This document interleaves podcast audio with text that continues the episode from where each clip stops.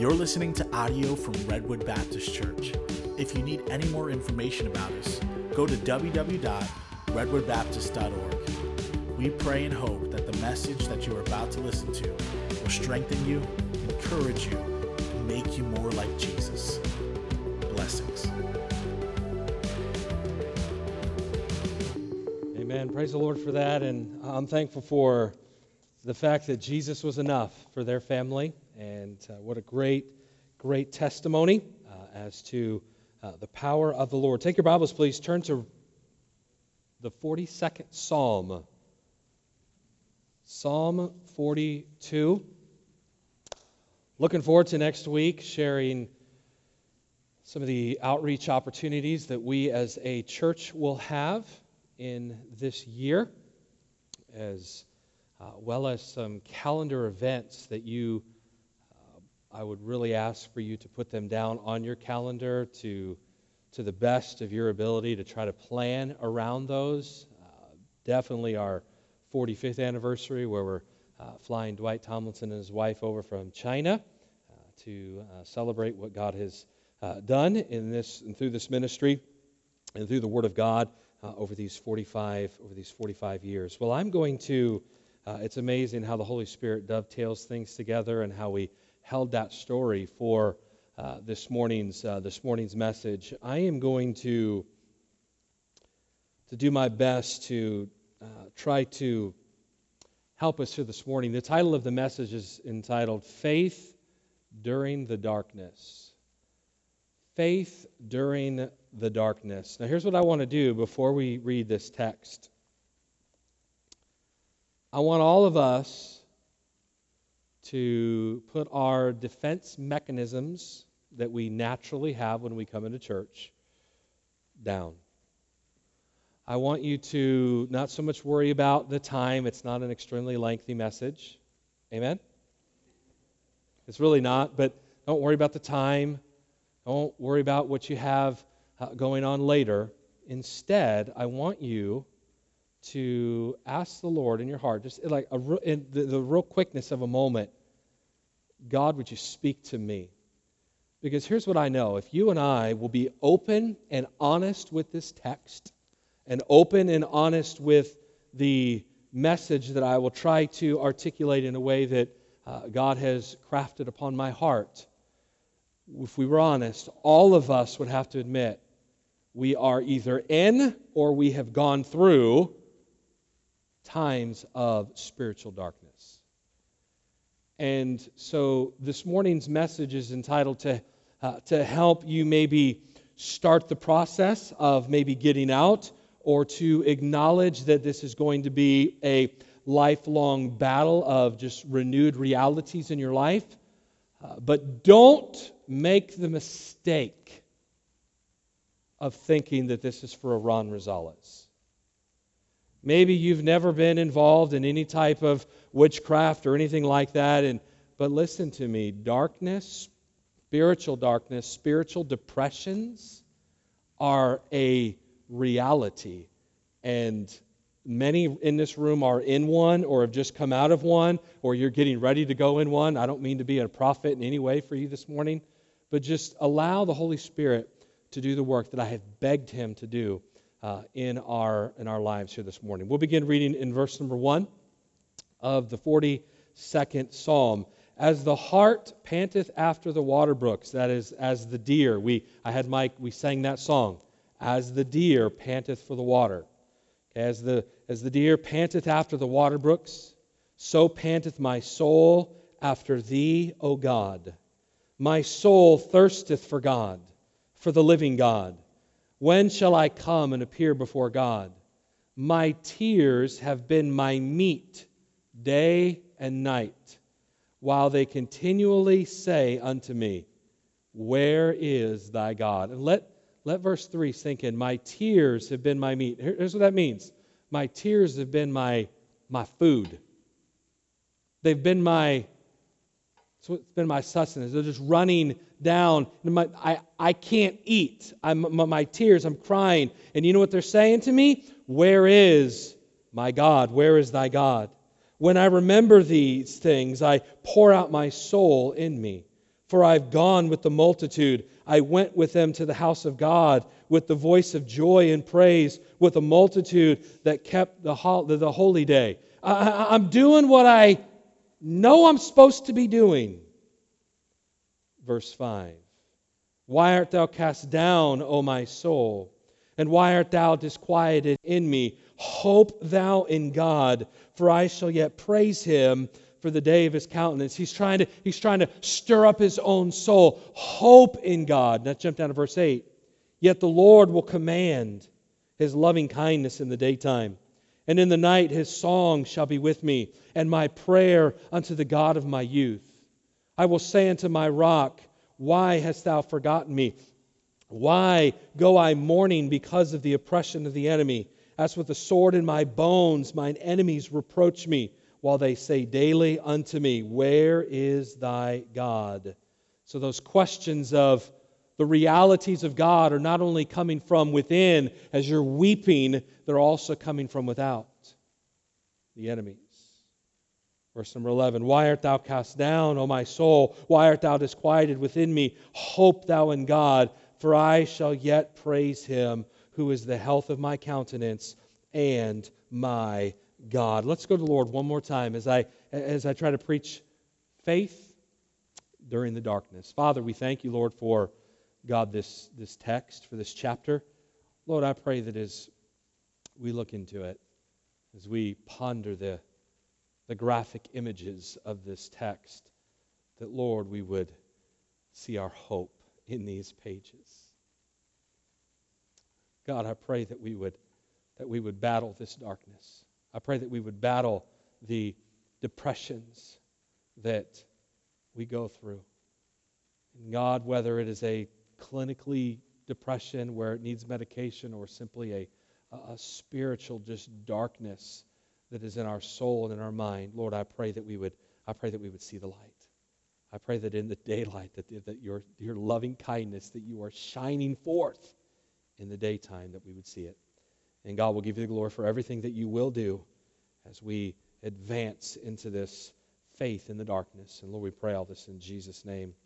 Amen. I don't know about you, but it tends to be a lot easier to smile in the light. But how do you and what do you do when the night comes? And it will come. If you're in one now, you can acknowledge it, or if you've been one, if you've been in one recently, it's fresh to you. If it's been maybe a few seasons for you, there is one coming. What will you do in the night, in the darkness? What do you do when trouble comes? When you're completely unprepared for it? When you do not understand what is being brought into your path? What do you do in those moments? What do you do when it seems like God is distant? When it seems like the heavens are just brass. Every single thing you pray just seems to bounce off the ceiling. What do you do when you feel alone? When you feel under attack? What do you do when it's like no one, when it seems like no one knows and no one understands? Psalm 42 is a psalm of a spiritual struggle. It is a psalm of the wrestling of the soul. It is an honest and, per, uh, and, and uh, provocative psalm. Perhaps it's in the Bible to unsettle you and to unsettle me. Perhaps it is there to alert us of the life of faith is not always a celebration, that it's not always a time of, uh, of great joy, but there is a time of sorrow. The life of faith can be like that. My friends, this is a part of the Christian walk. Theologians believe that this psalm was written during the Babylonian captivity, where literally had been completely separated from Jerusalem, had been separated from the temple, had been separated from the presence of God. You and I live in the new covenant, praise God, where, the, where his presence through his spirit goes everywhere believers go and he's in the world. But back in the back in the old testament in the old covenant there was the there was the temple and they would go and they would have the high priest would go behind the veil to be among that presence. And they were completely removed from that in captivity. There's much of that language here in this chapter. This psalm is filled with graphic images. The deer is it's parched. He's running through the bushes, looking for some kind of brook, looking for some kind of stream, maybe even a muddy puddle just to just to quench its thirst. With every step, it's getting weaker and weaker and weaker. This is a picture of the strong emotion that you do not want to eat. When your tears, when you're crying so much that those are literally your, your food because you can't eat. It's the picture here in this text. The waves of grief just keep rolling and rolling over you. You get a minute of relief, you get a respite, you get excited. Oh, there's the daylight, and boom, there's another wave. Do you know what I'm talking about? Provocative images are abundant in this chapter. I don't know about you, but sometimes I wish Psalm 42 wasn't in the Bible. But it is. It's a picture of being spiritually dry. It is a picture of feeling, hear what I'm about to say, feeling shut out by God.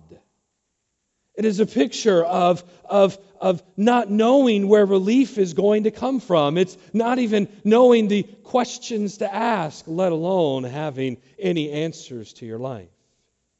These are emotions that you and I cannot escape from. Maybe you're sitting there this morning thinking, this cannot happen in the life of a believer. This has to be outside of Christianity. When you read this chapter of this, uh, of this person crying out, Where are you, God? that this is definitely not a believer. I want to take a moment to read something to you from R.C. Sproul. It's a very length, this is not a pattern that I normally do where I read something very, very long, but I believe that it can bring great help to us here this morning. Would you please listen with open ears? Sproul in, in The Dark Night of the Soul says this This phenomenon describes a malady that the greatest of Christians have suffered from time to time. It was the malady that provoked David to soak his pillow with tears. It was the situation that earned Jeremiah the nickname the weeping prophet. It was the condition that so afflicted Martin Luther that his melancholy threatened to destroy him. This is no ordinary fit of depression. It is a depression that is linked to a crisis of faith, a crisis that comes when one senses the absence of God or gives credence to a feeling of abandonment by Him. Spiritual depression is real and it can be acute. We ask how a person of faith could experience such spiritual lows. But whatever provokes it does not take away from its reality. Our faith is not a constant action, it is mobile, it is, it is um, it vacillates. We move from faith to faith. In between, we may have periods of doubt when we cry, Lord, I believe, help thou my unbelief. We may also think that the dark night of the soul is something completely incompatible with the fruit of the Spirit. Not only that of faith, but that also of joy. Once the Holy Spirit has flooded our hearts with a joy unspeakable, how can there be room in that chamber for such darkness? Sproul goes on to say, it is important for us to make a distinction between the spiritual fruit of joy and the cultural concept of happiness. Let me say that again. It is important for us to make a distinction between the spiritual fruit of joy and the cultural concept of happiness. A Christian can have joy in his heart while there is still spiritual depression in his head. The joy that we have sustains us through the dark nights, and it is not quenched by spiritual depression. The joy of the Christian is one that survives all downturns in life. In writing to the Corinthians in his second letter, Paul commends to his readers the importance of preaching and of communicating the gospel to such like people. But in the midst of that, he reminds the church that the treasure we have from God is a treasure that is not contained in the vessels of gold and silver, but in what the apostle calls jars of clay. For this reason, he says that the surpassing power belongs to God and not to us. The passage that Sproul's references indicates the limits of depressions that you and I actually can experience. Uh, the depression may be profound, but it's, but it's not permanent. It is, it's not fatal in and of itself. That doesn't mean that we won't, we won't take the hands of fatality into our own hands, but that depression itself for the believer, what, what Sproul's is saying is, and he's kind of alluding to what Paul was saying, that it's not fatal. And so I want us to notice the, the text that uh, Sproul's references here in 2 Corinthians 4, verse 8 For we are troubled on every side, yet not distressed. We are perplexed, but not in despair, persecuted, but not forsaken, cast down, but not destroyed. Those are all powerful images that describe the conflict that Christians must endure. But in every place that he describes this phenomenon, he also describes that it is a time that has its limits. He says, "Hey, hey, you're going to be you're going to be afflicted in your life, but you're not going to be crushed. You're going to be you're going to be perplexed. There's going to be there's going to be times where you have no clue why things are going on in your life, but you're not going to be in despair. You're going to be persecuted, but you're never going to be forsaken. You're going to be cast down, but you're not going to be destroyed." And I want you to I want you to hear this next statement. I want you to, I want you to let it sit in, sink in. The presence of faith gives no guidance or guarantee of the absence of spiritual struggle.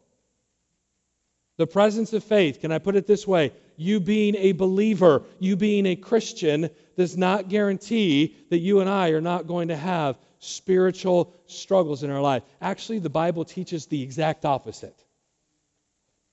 That you are going to struggle that it is going to be a grind, that you are going to have darkness. There's going to be times when you don't know what's going on. There's going to be times where you feel like you're being so pressed down by the world that you're going to think, God, what are you doing? Why are you allowing this to happen? Why is this situation come into my home? Why have you allowed this on my job? Why have you allowed this in with my health? And all along, you're going to be tempted to blame God. And through it all, you're going to have to see that God, yes, was behind it, yes, was sovereign, yes, understood and knows, but He's using it for this is tough, for your good and His glory. However, the dark night of the soul is real. I don't mean to diminish that in your life in any way but it will give way to the brightness of the noonday light of the presence of God. What will you do, or what have you done when the dark night of the soul comes?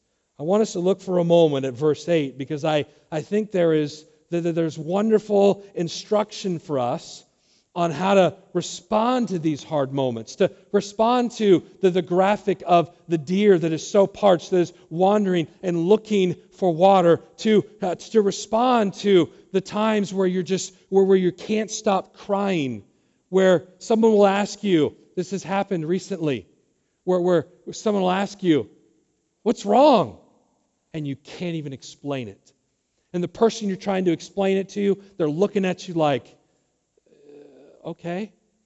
And you're just crying and you're crying and it's your it's your meat, it's your food, so to speak. It's just right now. What do we do in those types of situations? What do we do when we're saying, "Hey God, are you are you there?" Where your mind is saying that, where where the enemies are coming along and saying, "Where is your God?" What do we do when we're facing the unthinkable? When we feel like we are separated from God. Look at verse number eight. Yet the Lord will command his loving kindness in the what? Daytime. I don't know about you, but things don't really shine brightly during the daytime. How many of you have ever been to Las Vegas at the, during the day? Have you ever been there? And have you ever been at night? Big difference, right? They don't waste all of that electricity. They don't waste all those lights during the day. I mean, maybe like a few of them, but I mean, all the bright, like, listen, they don't do that. Why? Because it's not effect. Yet, God is going to command, God is going to shine His loving kindness in the daytime. And in the night, His song shall be with me, and my prayer unto the God of my life. One of the most important things to do in those moments of darkness is to remember the things that you've learned in the light. It is easy when darkness comes to think that somehow God has changed. It's easy when things become dark. It's easy to revert back to somehow He has He's changed. God, you, you, your promises aren't there for me. Somehow God is God is moved. Envision being on a bright day. You're going out there, the sun is shining. You walk into your house and you go down into your basement with no windows and you don't turn on the light, guess what? It's going to be pitch black dark down there. Don't you ever in that moment say, There's no light. The light is gone. No, it's not. Your circumstance just changed. Your reality in that moment just changed a little bit, but the light is still there. And that's what happens in our in our in our depressions, in our in our times of, of darkness. We get to the place where we say, "Hey God, where are you? There's no lights. You've moved. You've changed. You've you've you've forsaken me. You've given up on me. God, I'm I'm one of your children. I'm, I'm a believer." What the psalmist does here is he reminds himself of something that is awesome. He reminds himself of the surety and the stability and the faithfulness of the covenant love of the Lord. His loving kindness to you forever. His mercy and his love ever moving for you. I love Psalm 119. I'll be honest with you, we should make it a friend to us. Christians ought to make Psalm 119 as your friend. Let's begin in verse number one up on the screen. Oh, give thanks unto the Lord, for he is good. Because his mercy endureth forever. Let Israel not now, now say that his mercy endureth forever. Let the house of Aaron now say that his mercy endureth forever. And it just goes on and on and on. Man, it's forever. His love, his mercy, his grace forever. And you and I, we need to remind ourselves of that when we go into the basements of life and it's dark. Back in our text, the Lord commands his steadfast love. It's a metaphor. It's a, it's a military image. We see in verse number 8, yet the Lord will command his loving kindness in the daytime. That is the great captain of love the great God of mercy and grace, he's commanding his love to invade the lives of his people, to invade the lives of his children. The great Redeemer commands his affection to march toward into our hearts and invade us with the reality of his covenant love. That is the picture that the psalmist is trying to give us here. And that army, listen, that army's never going to stop marching. It's forever and ever and ever. It's never going to stop marching until every single one of our hearts. Now, ultimately, this is, of course, when we go to glory, until our hearts have been just completely renewed and we're going to be enraptured and understanding of that love. But right now, it's seeking you. In, in, in, in, your, in your spiritual depressions, in your darkness, listen, His loving kindness, He's coming to you this morning. He's, I'm praying that He's using my voice here this morning over the next 15, 10 minutes or so to conclude this message that he's saying, Hey, I love you. I've not forsaken you. You're not alone. The situation isn't too dark. I'm here. I'm marching. I'm, I'm commanding my love to come knock on your heart. Say, Hey, I'm right here. I'm right here. We see also in the text, yet the Lord will command his loving kindness in the daytime and in the night. His song shall be with me. Now, I'm not sure why, and nor can I explain it, but often when you're going through a tough time, the physical night seems to be worse. when the lights actually go out and you're left to your mind. Right? You're there, whether you're sitting on a couch, whatever. The, the, the, the sun goes down, and it seems like our mind becomes even more troubled once the physical daylight goes away. And this is a wonderful encouragement here in this text. At night, his song is with me.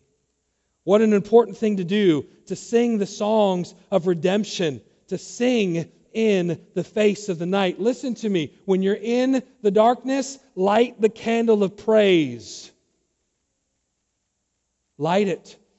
Day, or the, the psalmist says in multiple occasions here, I will praise the Lord. You look at the very last verse in that chapter, I will praise the Lord. I will, I will light the candle of praise. Begin to praise God. Begin to turn your situation in your mind that is only looking at the negative. Man, how easy is that? Man, it so happens in my life. And determine, no, I am going to begin to sing this song that God has given me in the light. Light drives darkness away. That is the purpose.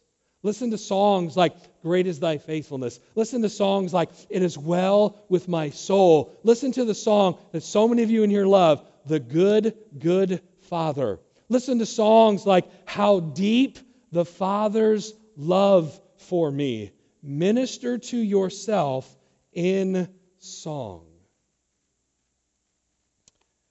Can I get on like a 30 second to a minute soapbox here?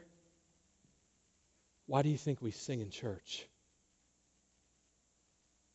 Why do you think we try to teach you a new song every once in a while? Because that new song, if you're honest and you're open and you're not like, mm, mm, oh, I'm going to test it for a couple months, see if I really like it. Hey, don't get mad at me teach you a new song. Why? Because it makes you ponder it again. I think at the end of the song, at the end of the at the end of the service, I think we're going to sing "Victory in Jesus." Now listen, it's a great song. Some of us, we can sing that puppy backwards. We're going to be thinking about lunch. Actually, I don't know what lunch is today. I think it's a roast beef. Oh, hallelujah. So I'm going to be like checked out versus victory in Jesus. But you know where I wasn't checked out? Oh, praise the name of the Lord. That I'm not going to sing anymore for you. That got on the internet. Stay. Why? It's a new song. It makes you ponder. I am not in any way diminishing uh, the victory in Jesus. We, we, we have blended worship here. That was more than a minute. Sorry. Sing to yourself. Light the candle of praise when the darkness comes. Well, I just I just don't listen to music. Start. Well, you know, start. Get yourself some electronic of some kind. Literally, you can just, in the deepest of moments, maybe when you're lying there in bed and you can't talk to your spouse because they don't understand, and you just start playing some music. Maybe not too loud so they can stay asleep. Put on some earbuds and light the candle of praise. You want to know why? Because God wants to sing to you in the night. God wants to sing to you in the night. God wants to strengthen your faith in the night. Oh, I'm to, in the brightest, in, in, the, in, the, in the most amazing way I can say it, I'm to shine my love forth. It's to be so strong you can see it in the daytime. Oh, and then when the nights do go down, I'm going to sing to you. Let's move on through, the, through that verse and my prayer unto the God of my life. One of the amazing promises of Scripture is that the Lord is attentive to the cries of his people.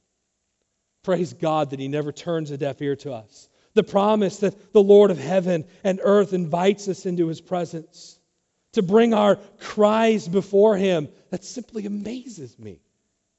That God would want to hear from Ryan in the middle of the night.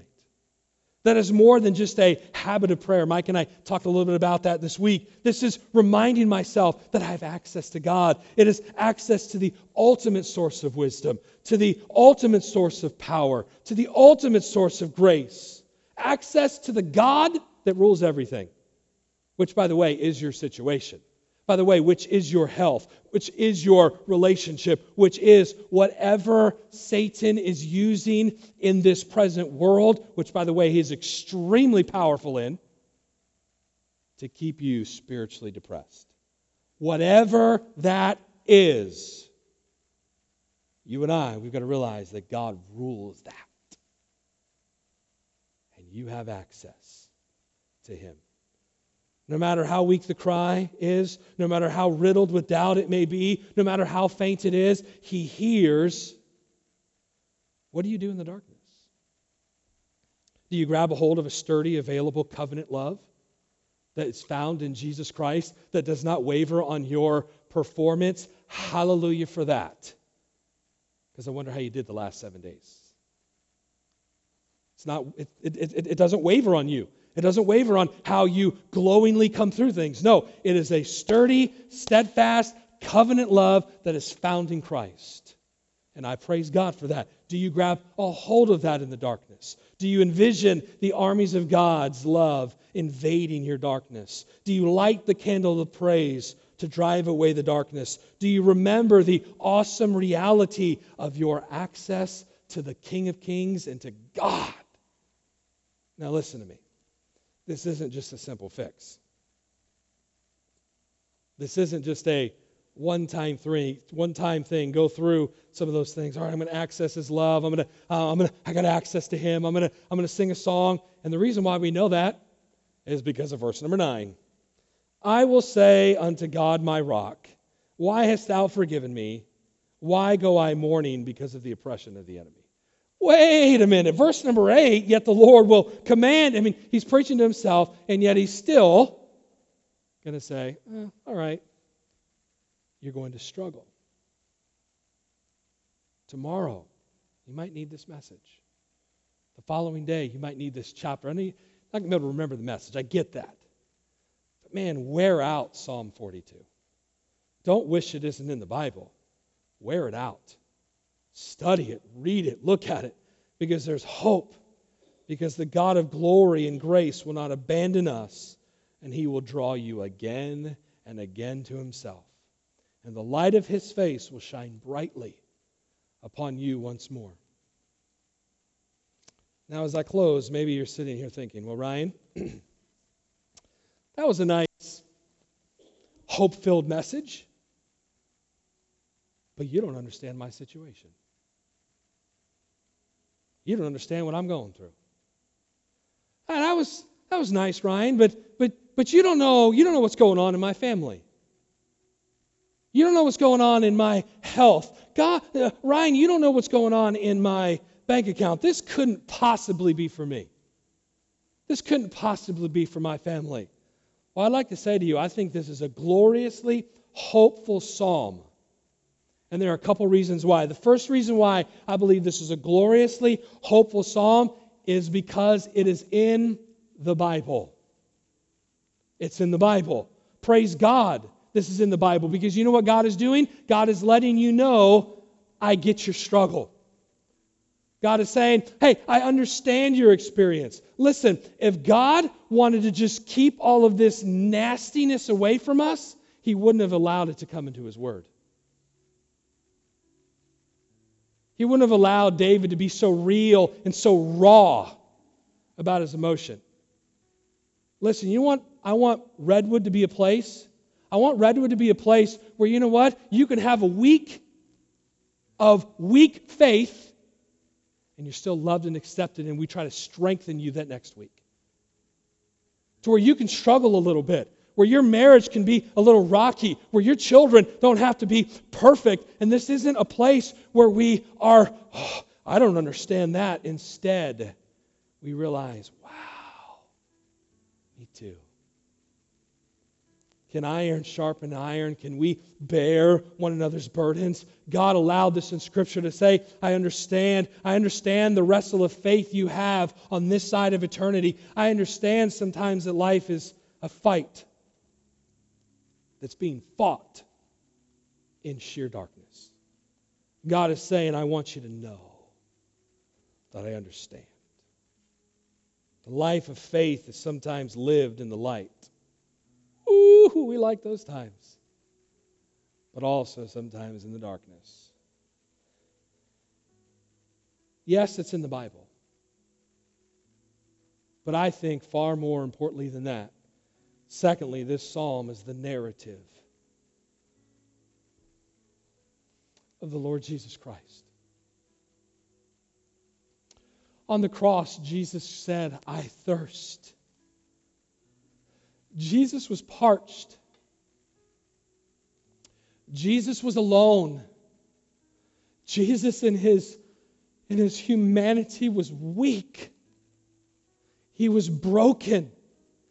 No doubt his mind might have gone back to the, to the days earlier when everyone would have been saying, Hosanna! Hosanna! And now all his ears hear say, You've saved others, save yourself. Where's your God? Who are you? And as Jesus was bearing your sin and as he was bearing my sin, he echoed similarly to what the psalmist was saying in the psalm. And he says, My God, my God, why hast thou forsaken? He was doing it for you. And he was doing it for me. Christian, Jesus went through everything on the cross so that God would never turn his back on you. Jesus went through all that so that God would never forsake you. Jesus endured the shame. Jesus endured the mocking. Jesus endured the spitting. Jesus endured the beating. Jesus endured the most illegal accusations and trial this world has ever had so you can live in peace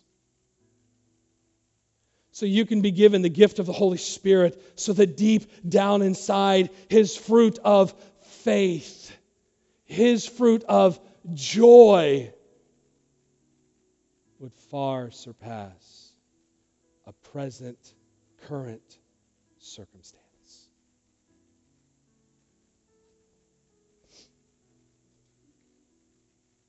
This psalm reminds me that in the dark night, there is hope because there is Jesus. Jesus, my friend, is my hope. And it is my prayer that God will take this message, stem that into our new series that we will start next week from the book of Mark entitled Jesus. Your hope and mine. Let's pray.